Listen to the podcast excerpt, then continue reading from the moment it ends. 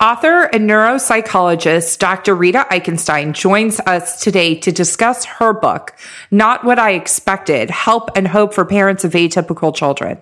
During this conversation, she talks about changing the language around parenting atypical children and honoring the parent journey. She talks about the pressure of exceptionality and how to look at your atypical child as a gift we also further delve into the importance of existing in community with other parents who get it. If you are interested in working with either my practice, CAP Educational Therapy Group, or Steph's practice, My Ed Therapist, we would love to chat with you. CAP Educational Therapy Group focuses on learners with ADHD and or executive functioning skills challenges, and we are located in Beverly Hills, California, but we also offer virtual sessions and the best way to talk and chat is to sign up for a phone call on my website, www.capedtherapy.com. If you are interested in working with Steph's practice that does all the things and specializes in all the things in Redondo Beach, California and Palos Verdes, California. That's right. Steph has two different locations. You can sign up for a phone call on her website, www.myedtherapist.com. Both those websites are always listed in the show notes and we are always excited when we get to talk to our Smarty audience. And don't be surprised if we ask you how you found the podcast, because we're always interested in that too. Now, let's dig in. You want to learn faster, but sometimes working harder is just not the answer. You have to learn smarter. The Educational Therapy Podcast. Hi, Smarties. Welcome to episode 205 of Learn Smarter, the educational therapy podcast. I'm Stephanie Pitts. And I'm Rachel Cap. And today we have with us Dr. Rita Eichenstein. Hi, Rita. Thanks for coming on. Hi, it's a pleasure. This has been a long awaited episode for all three of us. We've been trying to figure out a way to get our schedules to align, and I'm so happy yeah. that we finally executive function this moment into happening. It was some persistence and negotiation, and we made it happen. But the reason that we wanted you to come on today was to talk about the book that you wrote. Steph shared a little bit before we hit record about her story with the book, which, Steph, I want you to share on air too. So before we go and dig into the book, Dr. Rita, we would love it if you would share with our audience who you are and what you do. Absolutely. First of all, it's a pleasure to be on your show. I listen to it and I think it's a real valuable service for people who are involved with children and who need support and who doesn't. So I'm a pediatric neuropsychologist in private practice in Los Angeles, California. And I've been doing this for quite a while. And along the way, I love what I do. I love working with children. I love working with atypical children. And I sort of was one of the early uh, coiners of the word atypical. I did not like calling these kids special needs because atypical is what makes our human race so diverse and interesting. We're all atypical in a certain way. And so some atypical kids get the benefit of being supported and others muddle through or they use their atypicality to create their lifelong plans. But I love working with the kids. After a while, I started to wonder, what happens after I finish the reports? Where do the parents go? Like I would do these lovely sessions with the kids, write report, do feedback session with the parents, hand them this well-written report, and then bye-bye. And I always wondered what happens on the other side of that door. And so I'd follow up with them and I wasn't quite clear. And I said, well, let me look at the research because surely someone has talked about parents of special kids or atypical kids or what happens to parents. And lo and behold, what I found was not only had nothing been written for parents of atypical children, not parenting, there's a lot done on parenting, but there's nothing, almost, well, now I can really say nothing, was written on the emotional responses of human beings as they become parents what happens inside their brains And more importantly, this book focuses on what happens inside the brain of a parent when they discover that their child is atypical. Now, bear in mind, there was nothing in the literature at the time. Parents were all too willing to buy books on how to fix their kids, right? They will send them to your office and say, fix them, you know? but there's very little that goes on in understanding their own brains. Why is this important? Well, we know core, core of parenting and raising children is attachment theory. The quality of the bond between parent and child is integral to how this child is going to grow up and have their future own relationships and how they see themselves. Well, when a child is different or dare I say disappoints their parents' expectations, parents are going to have feelings about that. And if they're not in touch with their feelings and how to process those feelings, they've got to fake it. Guess who knows when parents are faking first? The kids. They know everything. yeah, of course. Yeah, they do. Mm-hmm. So the next point is, is that the reason this struck a universal chord is because God has a sense of humor and children are actually designed to disappoint their parents. This is like uh, biblical. Okay. So we know intellectually, A, attachment is core to building strong kids. B, children are going to disappoint. They're going to fall from grace. This is an archetype of pattern falling from grace. You see it biblically. You see it in art. You see cupids. You see the imaginative idealized child as these beautiful cupids in Renaissance art. It's all over the place. And as we know from our kids, they ain't cupids. So what happens? We know intellectually that something's got to happen and we've got to support the parent. But what was actually out there before I wrote my book called Not What I Expected, Help and Hope for Parents of Atypical Children? Virtually nothing. Parents had no voice in terms of expressing their feelings. Are my feelings valid? I'm feeling terrible. I'm feeling depressed. I'm feeling angry. I'm feeling no denial. So there was no vernacular. What makes it even worse than that is that if there's no vernacular or concept about how parents are going through the role of being parents and raising their kids, who do they go to for help? Ah, therapists, psychologists, psychiatrists. Hate to tell you, but there is zero information in our training that allows for the conversation about parents and their reactions as apart from typical adults. So, as I talk about in my book, in my section on depression, I'll go through the sections shortly. But my question to the parents, are you depressed or are you being oppressed? because we know, for example, parents of children with autism experience the kind of heightened stress that's equivalent to soldiers during war, and they can have similar types of PTSD. Is that transferred anywhere into our professional literature to train our clinicians how to work with parents? Nope. You guessed it. Nope. So when a mother of three children goes to see a psychiatrist for depression, she is being treated equivalent to any adult female age 40 ish who's going through depression.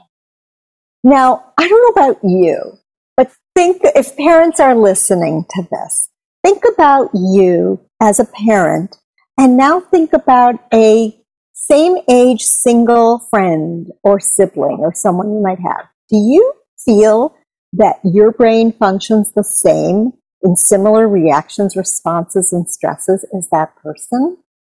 So in live audiences, when I've asked this question, I get, you know, a very unanimous, no, we are totally different. Yeah, it makes sense. Mm-hmm. It totally makes sense. So I wrote this book to give parents a voice. And so what I devised is a series of beginning through the end, beginning with pregnancy and even before pregnancy. thinking about what we expect when we're expecting. Because this starts the story. And P.S., your brain starts to change right there. Not just biologically pregnant women, not just expectant men, but all types of couples or single people who are thinking about having a child. The architecture of their brain starts going off in a different direction.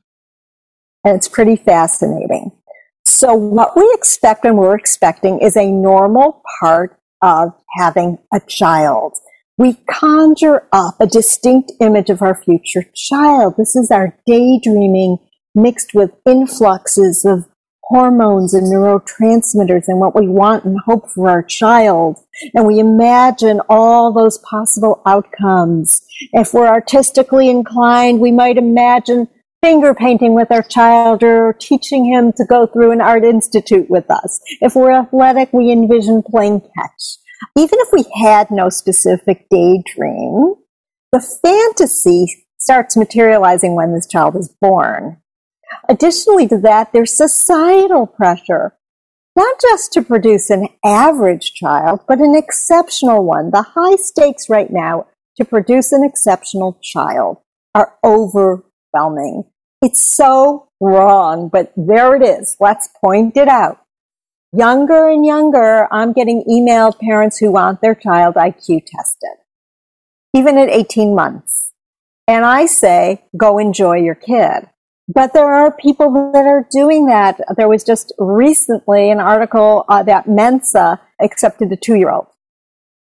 Okay. So we've got pressure, guys. It's not okay just to have your average kid. I'm not sure that any of us listening could have withstood the pressure to be exceptional. We were just being kids, ordinary kids. And so there's cultural expectations.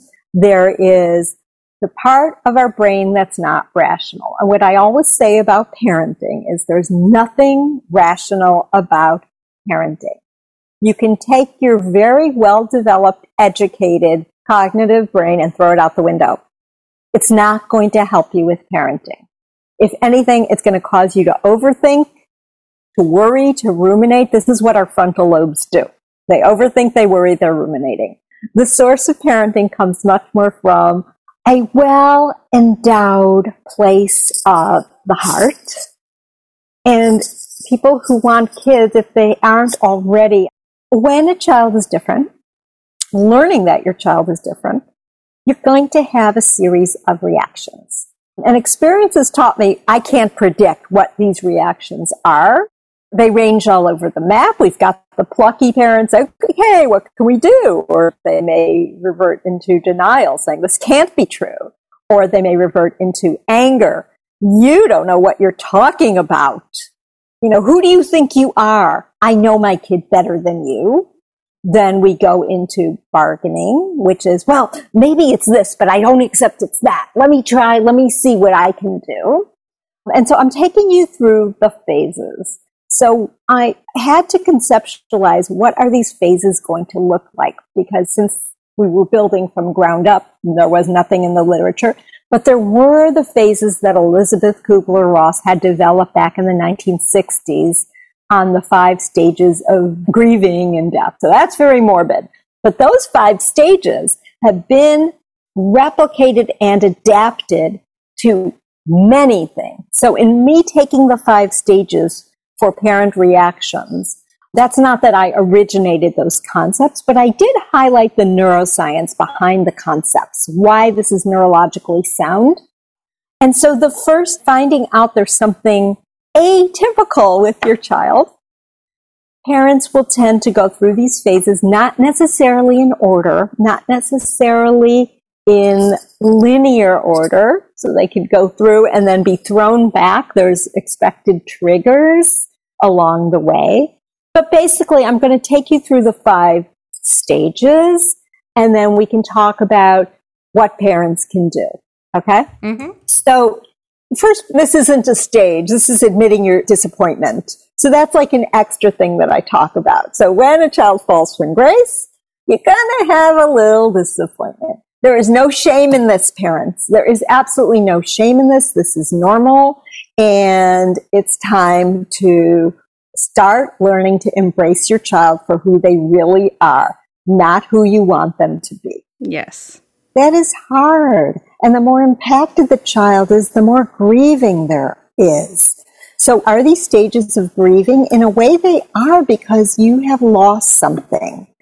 You've lost your image of your perfect child. And that bites. But along the way, let's see what happens. So the first phase is denial. And denial, it could be out of order too. But if you think about it, let's say you're in the shopping market and you are pushing your cart along the way, all involved, and someone steps on your toe hard. First thing that's going to happen is you're going to go, wait, stop, freeze, deer in headlights. That didn't just happen to me, did it? So this is your deer in headlights phase. With high stress, you sort of freeze. So we've got the freeze going on. I call it the deer in headlights phase where it's like, you're telling me what? No, no. And so you see this sometimes in movies where uh, the person goes into shock and all the sound around them sort of blurs and you hear their heart pounding mm-hmm. and they're not listening to what's being said because they've gone into their freeze zone, right? That is denial. And you will notice that when you take parents will notice this. Parents out there, take your notepad to the pediatrician's office or audio tape what the pediatrician's telling you or your professional because I guarantee you, you won't remember it.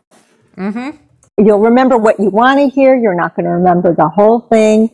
Audio tape it, write it down. I like just audio taping it and tell the doctor, wait one second, hold that thought, get out your phone and say, now please tell it to me straight.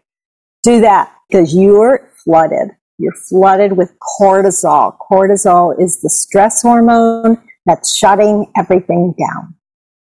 Next, back to the supermarket. What happens when you come out of that freeze state? What's your immediate reaction is to look for the jerk that stepped on your toe and yell at them, right? So we're going from freeze into fight. You idiot! What did you just do? Luckily, we have a frontal lobe that inhibits our irrational responses. However, parents, like I said, there's nothing rational about child rearing, and you will get a set of parents that are hostile, angry, attacking, or dismissive. Now, why is this super important? Because there is a secret, and I'm putting secret in quotes, uh, especially at schools, which is we love the kids, it's the parents we can't stand. It's not even a secret. Somehow, parents and teachers have ended up on opposite sides of the fence. And it's a shame. And I want to tear that fence down and say when parents react angry, hostile, or dismissive, they are grieving. They are in a stage of grief and they are going through a process of learning to accept that their child has differences and it creates a great deal of stress. So the parents are grieving and they're shocked and they're scared when the teacher or the doctor or anyone starts to point out your child is atypical it's frightening. It's deeply upsetting. And you're going through these series of reactions. So anger is more, and I hate to say this, but it's more the male response. Males are blessed and challenged with testosterone and vasopressin. There's a whole bunch of hormones that are unique to males, biological males, and it will happen that that will come out. The next phase after the anger is the bargaining. So we know the word bargaining. What does it mean for our kids? It's the seeking solution phase. So now here's where our frontal lobe and our resources come into play, parents, because remember we have that very overeducated, highly resourceful frontal lobe. Well, now's the time that it goes into play. And Jaak Panksepp, who is a leading neuroscience animal behavior researcher, calls it the seeking system, which is common to all mammals. You're going to seek solutions, seeking solutions. And we go, well, we're just going to put up, pull up our bootstraps. We're going to seek solutions. But ironically, they're not going to necessarily go straight for the solutions that you recommend. Because these are, especially, you know, the more highly educated you are, the assumption is I can do research just like anyone else and let me go see what I can do. Unfortunately, like I said, there's nothing rational about parenting.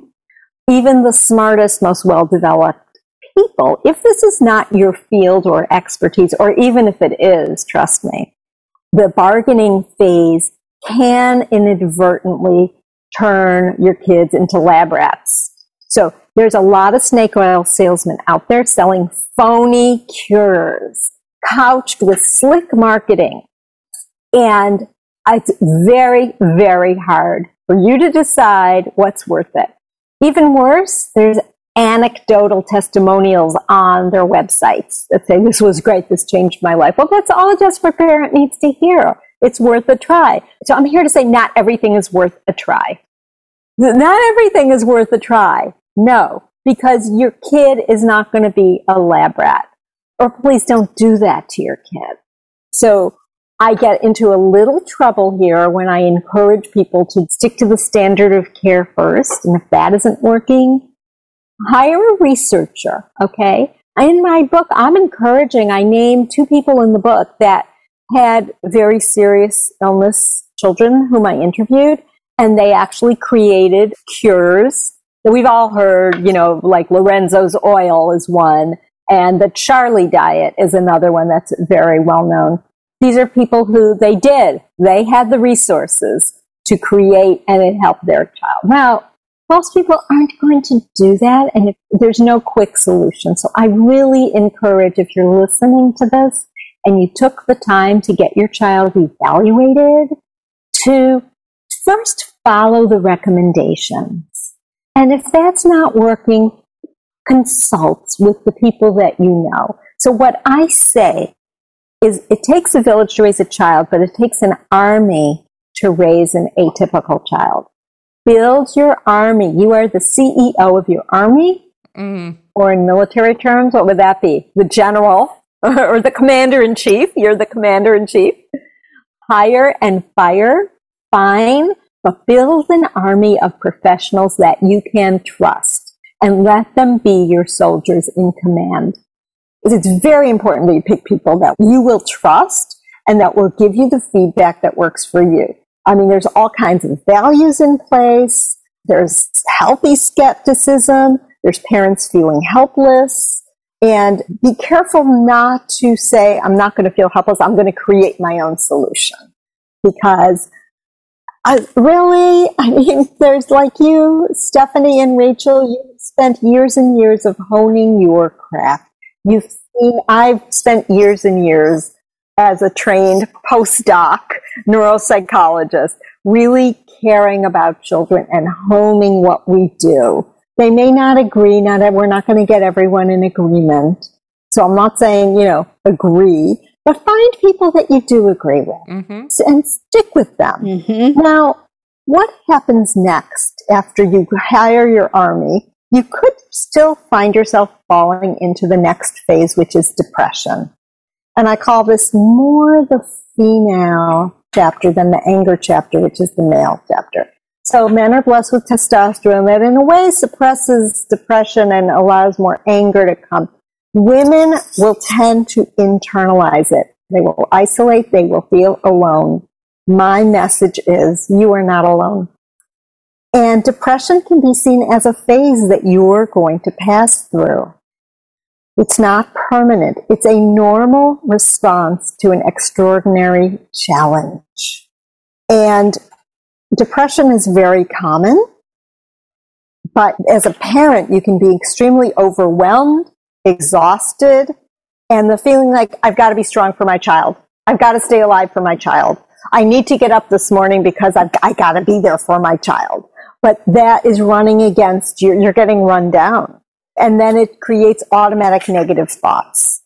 So in my book, I talk about how to reframe, how to turn those automatic negative thoughts into positive reframing and how to take care of self care. Self care is a phrase that is way oversaid and way underdone. Mm-hmm. We all get our walks in and fresh air. We all know intellectually. Very few people are doing what they really need for their bodies. And so the most important one is cultivating social support. That's really alive. And I give you in the book your self care menu. And ultimately, and when I interviewed people who were at the active stage of acceptance, this isn't that the problems go away. So that's a common misnomer. We got everything under control. Now I can relax and be happy. Not necessarily. Not at all. Parents who have experienced death of children or chronic illness of children that aren't going to go away or behaviors that are chronically out of control or medical needs that continue to happen or ongoing learning disabilities that are so demoralizing, to some extent invisible. These kids are trying to pass as typical when their brain just processes information so atypically. And the parents see this. It's really stressful. But the neuropsychology of acceptance means that at some point you get to a place, if you're lucky, where the heart can expand to hold joy and sorrow at the same time in your heart. Hmm. It doesn't mean you're not going to feel grief, and it doesn't mean you're not going to be mad. it doesn't mean you're not going to get depressed and exhausted sometimes and a lot of discouragement, but ultimately, there's a feeling of embracing the paradox that you don't have to be pleased with where your kid is at to feel like you're accepting. There's no contradiction between loving someone and feeling burdened or burnt out. Mm. There are ways to create your family in a way that's closer together than it would have been had you not encountered your atypical child. So I frame that as seeing your atypical child as your gift. This is a gift. And your atypical child is going to lead the way. You're going to find your strength to go forward is in that relationship with your child. And if you notice, this child has already been your teacher, your guide, your inspiration. So ultimately, I want to end on a note of inspiration that you can do it, you can make it through, and giving you resources of how to handle it along the way. I love listening to all of that. Yeah. You just spelling it out. Here's all the things. And it's very much like your book. It's matter of fact. You can dive in and look for what you need, and there it is. Can you talk a little bit more about being in community with others? Because I have found, look, that was one of the reasons that Steph and I started the podcast. In addition to expanding awareness and access to the work that we do as educational therapists, we also wanted to provide community for parents who often feel incredibly isolated because we don't post on Instagram that our child is atypical or has a diagnosis usually, right? We're only showing the highlight reel to most people. So can you talk a little bit about the importance of that? Absolutely. We all have to exist in community. A community is our lifeblood. As human beings, we are probably one of the neediest species of mammals out there and that we cannot exist without community. It's just part of what's inherent to being human. And when your child is different in the neighborhood or your community of choice or your friend group or your school, you start shrinking back in a phase of isolation and shame and loneliness. It's deep loneliness. So it's not that you can't be friends with anybody else, but you need people around you that get it, that are on this journey together. So together we build strength. So kudos on having a podcast because at least parents can listen and can draw support. It's also critically important to have friends that get it. So, and you're not going to find people that have identical your problems, but you can find parents who are struggling with atypical kids and can bond together. There's one group that I really like promoting. They're called Braver Together. Hmm. That is a group of parents. I like promoting Jason Lehmbeck's group called Undivided, where why he's creating resources for parents of all types of atypical needs. If you look in your own community, you will find it. And if you don't, let's say you live in a small town, we are now connected via podcast. We are connected via internationally. So if you look, you'll find it. But nothing takes place of flesh and blood relationships. I think we've all seen that in the last two years of COVID, right? yeah. Totally. So, and the closest relationship is with a partner, a spouse. You know, single parents, in a way, have it harder because of the isolation. In a way, have it easier because they don't have anyone arguing with their decisions. In dual parent households, shared caretaking duties, it can be difficult because what happens when parents disagree? And this is very common. So it starts with that. And that's a whole section we can talk about. There's not often happy resolutions, but that's part of working the solutions out. What are we going to go with and how are we going to compromise? Parents, if you're listening to this, the primary caretaker should be the one making most of the decisions. I mean, the one that's taken the time to read up on your child's disability that's in the trenches. Because all too common, I find the parent that goes to work every day is the one that's more in denial and says, the kid doesn't need that. You know, back off. And a lot of times the denial lasts and it's really problematic. Parents, if you're listening, play this part for the other parent that isn't listening, that hasn't taken the time to educate themselves about their child's disability and what that means and allow some surrender to the person that's in charge of the day to day caretaking. It's drudgery, it's difficult, it's challenging, and it's a heck of a lot harder than it looks. So a lot of these parents feel like going to work is a vacation compared to what they got to do at home. So if you're listening, please give a little shoulder rub to that full time caregiver. And if you're splitting it, give each other shoulder rubs and, and bravo, bravo for splitting it. I want to say one more thing about community. And I'm going to quote Brene Brown here. Yes, love. Please do. In The Gift of Imperfection, she says that shame loves secrets. And the more you hold in a secret, the more the shame and isolation build.